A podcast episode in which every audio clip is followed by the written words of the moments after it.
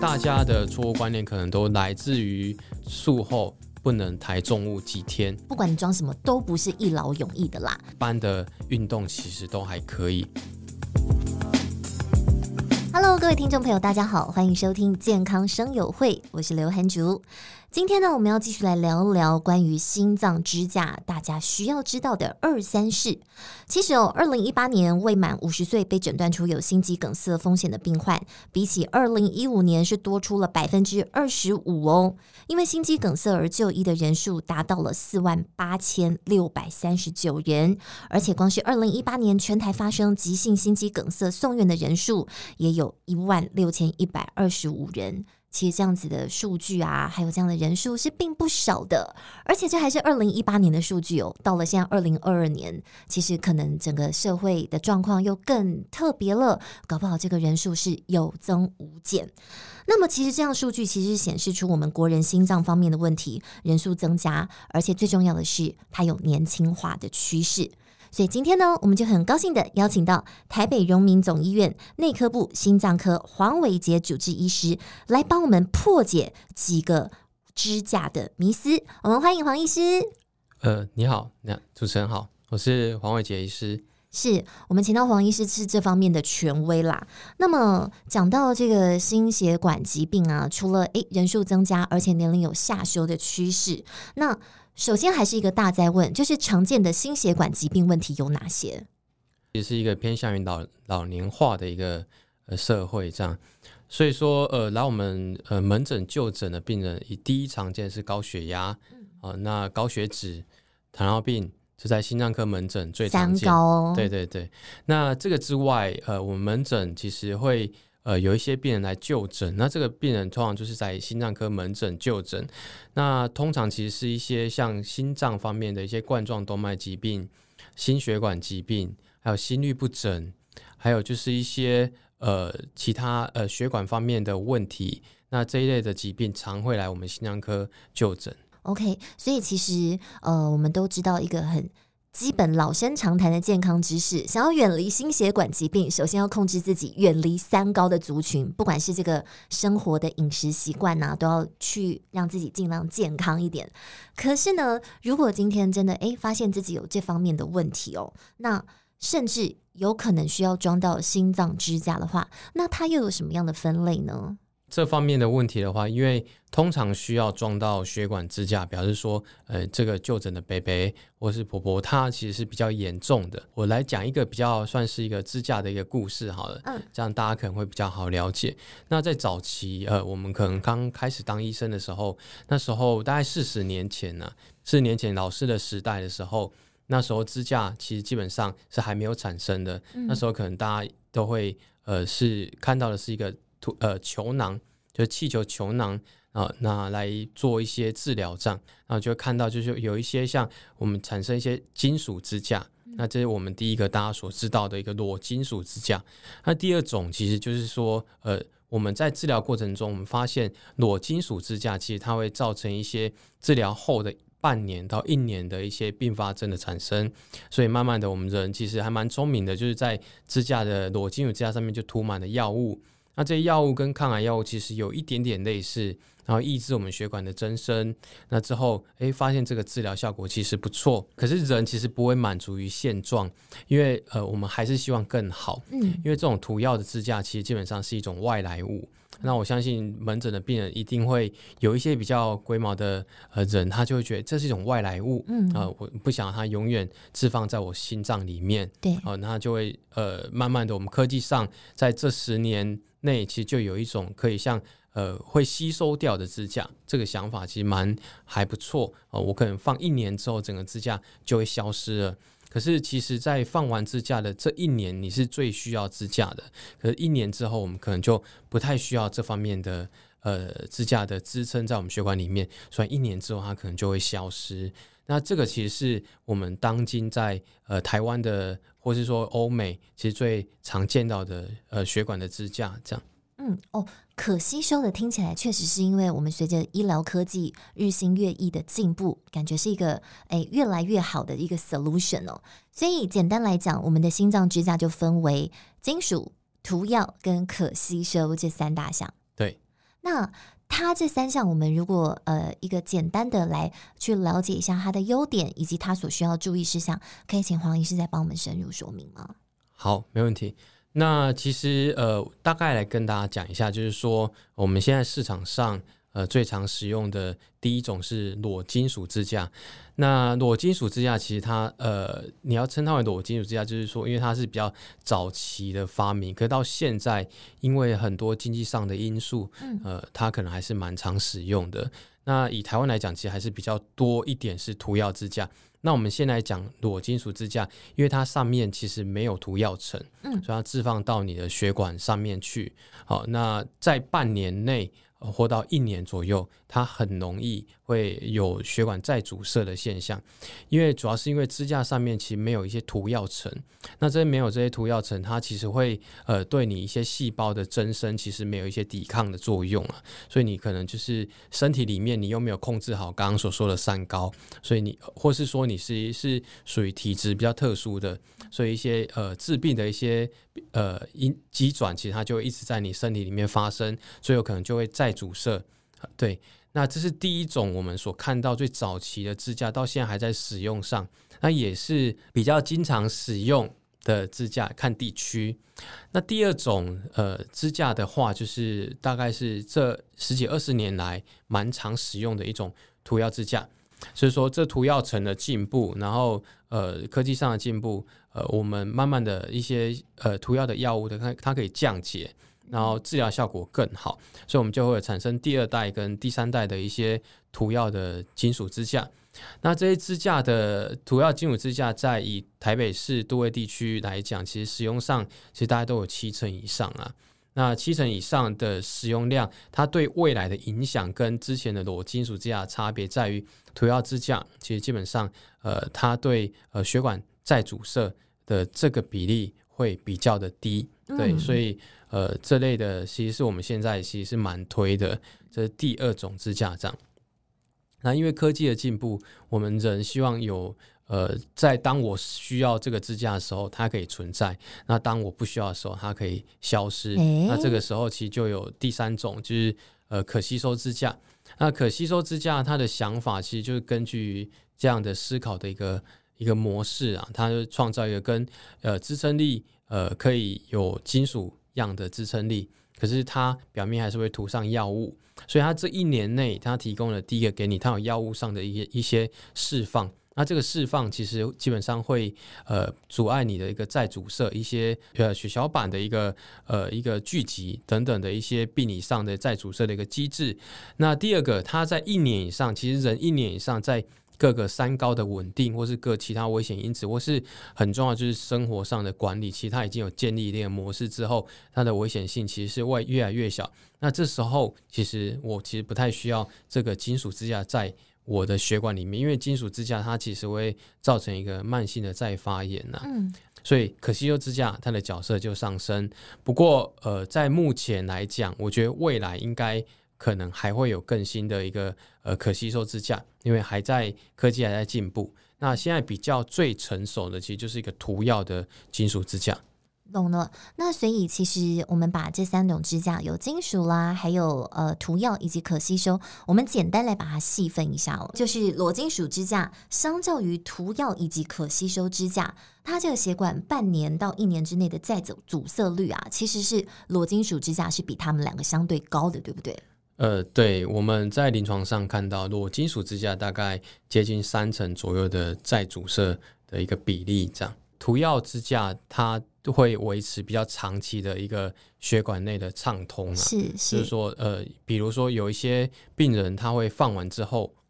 三个月内或一年内，他又再次发生了急性心肌梗塞，嗯、那这个时候其实很多原因就是因为同一个病灶的再阻塞。对，所产生的那涂药金属裸金属支架，其实提供这方面的一个呃保护作用，其实是比较好的。这样懂。然后还要注意的是，就是当然我们不是装了支架就安啦，我们其实还是要配合一些抗血栓的药物啦。那如果是呃裸金属支架的话，大概要服用三个月左右，然后呃涂药跟可吸收可能要半年到一年，这个也是不能忽略的，对不对？这个其实非常的重要，因为有一些病人觉得。嗯呃，我帮你做了呃心导管手术，我就一劳永逸这样？No No No，是没有的哈。我觉得责任更大，对对对。那这个，因为我们帮你装了支架之后，是让你有足够的时间再去做各种身体上的微调，这样。所以说，呃，通常通常就是我们会希望病人就是药物的使用上，因为不管你是装什么样的支架。都要吃满九到十二个月。其实这个支架在准则上，其实会希望可以大概吃满一年左右的一个呃抗两种抗血小板的药物这样。因为主要的一些呃置放置放支架之后造成的一个再阻塞，都是因为血小板的再凝集啊，所以我们必须要吃满两种。那涂药支架其实会吃比较久。那有一些病人其实就会问我们，为什么就是我放了比较先进的药物，为什么还要吃比较久？那主要就是说，呃，我裸金属支架置放到人体里面，它其实是只有提供呃我们血管支撑的一个作用。可是涂药支架的话，因为它有涂药层，它会去破坏你一些致病机转的一些呃防御这样，所以等于是说像就像战场一样，嗯，在早期会引发一个比较剧烈的一个呃一个攻防的作用啊，嗯，所以这时候可能必须要药物去协助它，不要让它再阻塞。所以不是说置置放比较贵的支架，然后我就没有事情，反而是你要好好的吃满这一年的药物，然后会换得你未来一年以上以后更好的愈后这样。哎，这个观念很重要。其实真的，你不管是装这三种支架的哪一种，配合医师的医嘱去吃一些抗血栓的药物。这才是一个很重要的，不管你装什么，都不是一劳永逸的啦。是，那当然，金属还有涂药以及可吸收，它当然在健保的给付状况也有不同，而且呢，根据每个人他自己的病况不同，也会医师也会建议，哎，你比较适合装这个，你比较适合装那个，这些都是可以让病患自己来配合自己的状况做选择的，对不对？以这个支架来讲，其实基本上，呃，健保局其实都有给付，那就可能。可吸收支架这个想法还比较新，它现在还没有健保给付。不过大致上，呃，政府卫福部其实做的还不错，就是大致上都有一些每年一些额度的给付这样。所以这个我相信你的主治医师其实都会跟你讨论有关这方面的呃你的权利这样。嗯，好，那接下来呢，我们还要请黄医师来带我们破解几个迷思哦。比方呢，很多人都以为心脏支架装了之后不能激烈的运动，是吗？这个问题其实，因为早期十几二十年前，大家可以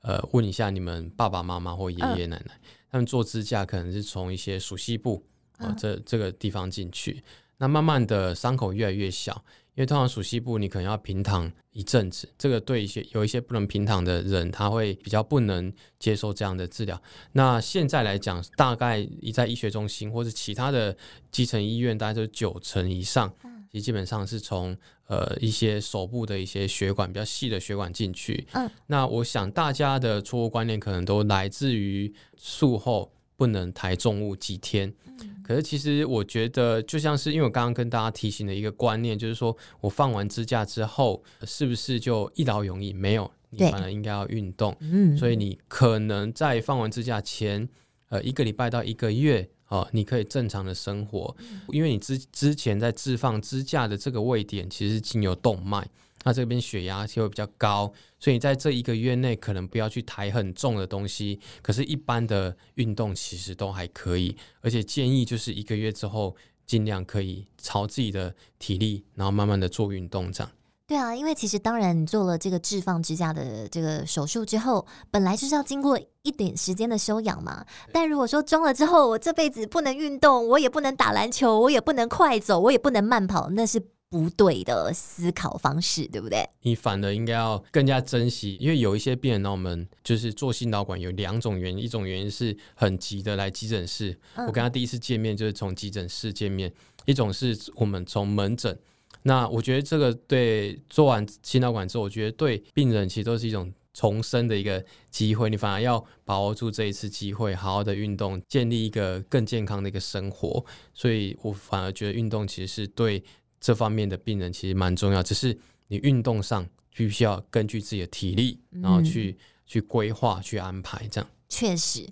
那还会有人会有个迷思，觉得说啊，那我装了支架之后运动哦，那支架会不会掉下来？或者是你看我打篮球被人家碰撞了一下，哦，我的支架移位了，会有这种事吗？其实这是不太可能的，因为我们会根据血管的尺寸去选择你支架的尺寸，所以其实基本上我们会把它做的其实更加紧贴在你的血管上面。而且你的血管其实细胞会增生，它会包满住，呃，跟你的支架做结合，所以其实基本上不太可能会掉下来。那当然，这个心脏支架是治疗我们这个心肌梗塞这方面的心血管疾病一个很好的一个治疗手段之一嘛。那会不会有人觉得说啊，那我装越多越好，全部都帮我支持住，我以后就变环豆了？哦，呃，谢谢主持人，这个问题非常好。我觉得天然的最好，就是说事情要做到最重要的那个点。所以说，应该重点就是不是越多越好，而是要放在最重要的地方是最好，选择最对你最好的支架，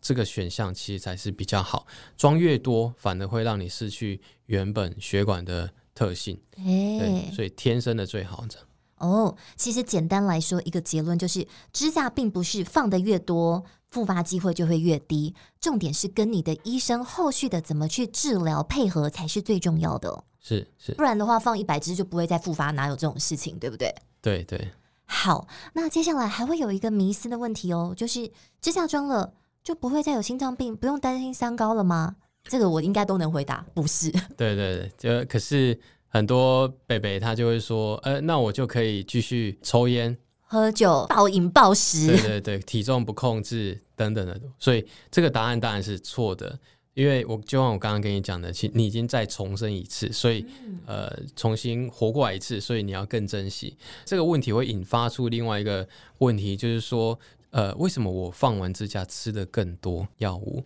那我相信这个问题是在早期第一年的时间，那这些药物像有些降血脂的药物，可以透过你的运动跟饮食，你慢慢可以把这颗药拿掉。可当然，血脂越低越好。其实双管齐下对你会更好。那第二种就是说，你要吃抗血小板药物两种。那有一些人会吃到抗凝血，可可是就是说，你在一年之后，你一定会药物会做适当的减少。不过这些东西的前提就是你要把你的三高。你的生活做到很好的规划，没错，生活习惯永远永远还是最重要的。那另外还有个迷思就是，呃，我们装了心脏支架之后，呃，会不会被磁铁啊，或者电路影响啊？或者是我今天要出机场，我要出国，经过那个门，我就会呜哔哔叫我这样子。有关这个问题。制程上来讲，其实基本上它不太会受到电路的影响，或者是说一些呃磁铁上面的一些影响。你在做 MRI，其实通常就不太会啊。那反而是你如果有放心率调节器的病人，这时候反而要更要小心这个问题，而不是血管支架会不会受它影响。哇，今天非常谢谢黄医师帮我们破解了很多人不懂而会对心脏支架有的迷思哦。那如果你本身是有装这个心脏支架的，然后也确诊了，那呃有需要服用到口服抗病毒药物的话，这两个有没有什么需要让提醒大家注意的地方呢？呃，是，那其实这个问题呃，我觉得非常的好，因为呃，我有个病人确诊了，我就问他说，你有没有？呃，吃一些口服的抗病毒药，那后来他有吃。那重点不在于就是说你放的这个支架跟这个呃病毒药之间的关系，而在于你放的这个支架加上通常会放支架的人，他本身其实都有三高，或是如果没有三高，有其他的问题在服用一些药物。所以我们比较常见的就是说，放完支架之后，他会吃一些抗血小板的药物、抗血栓的药物。然后第二个，这些病人其实都会有高血脂的现象，那或是高血压、高血糖这些问题，它的药物其实跟抗病毒药物之间都会有互相影响。那有一些人会觉得，那我就把我心脏科的药物停就好了。嗯、那可是这时候你要记得，你有在吃抗血栓药物跟抗血小板药物。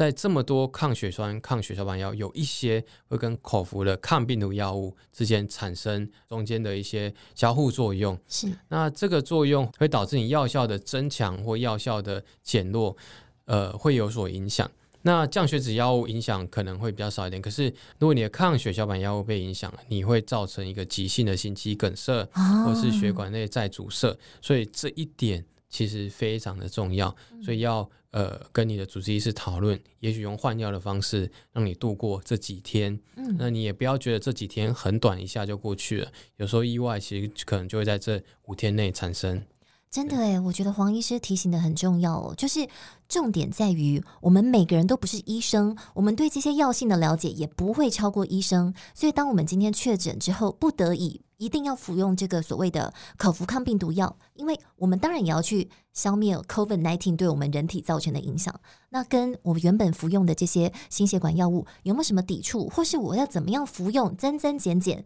这个决定权是在于医生，而不是你自己心理判断。说我今天吃这个，我今天不吃那个，这样子，这才是最重要的一个医疗的观念，对不对？对，我同意这个看法。嗯，好啦，今天非常谢谢台北荣总内科部心脏科黄伟杰医师帮我们上了一堂宝贵的课哦。除了破解一些对于心脏支架大家常有的迷思之外，当然呢，还有对于方方面面，其实每个病人的面临的状况不同，但是呢，多多跟医师请教，保持良好的医病关系，永远是最高的指导原则。我们谢谢黄医师，我是刘涵竹，我们下次见喽，拜拜，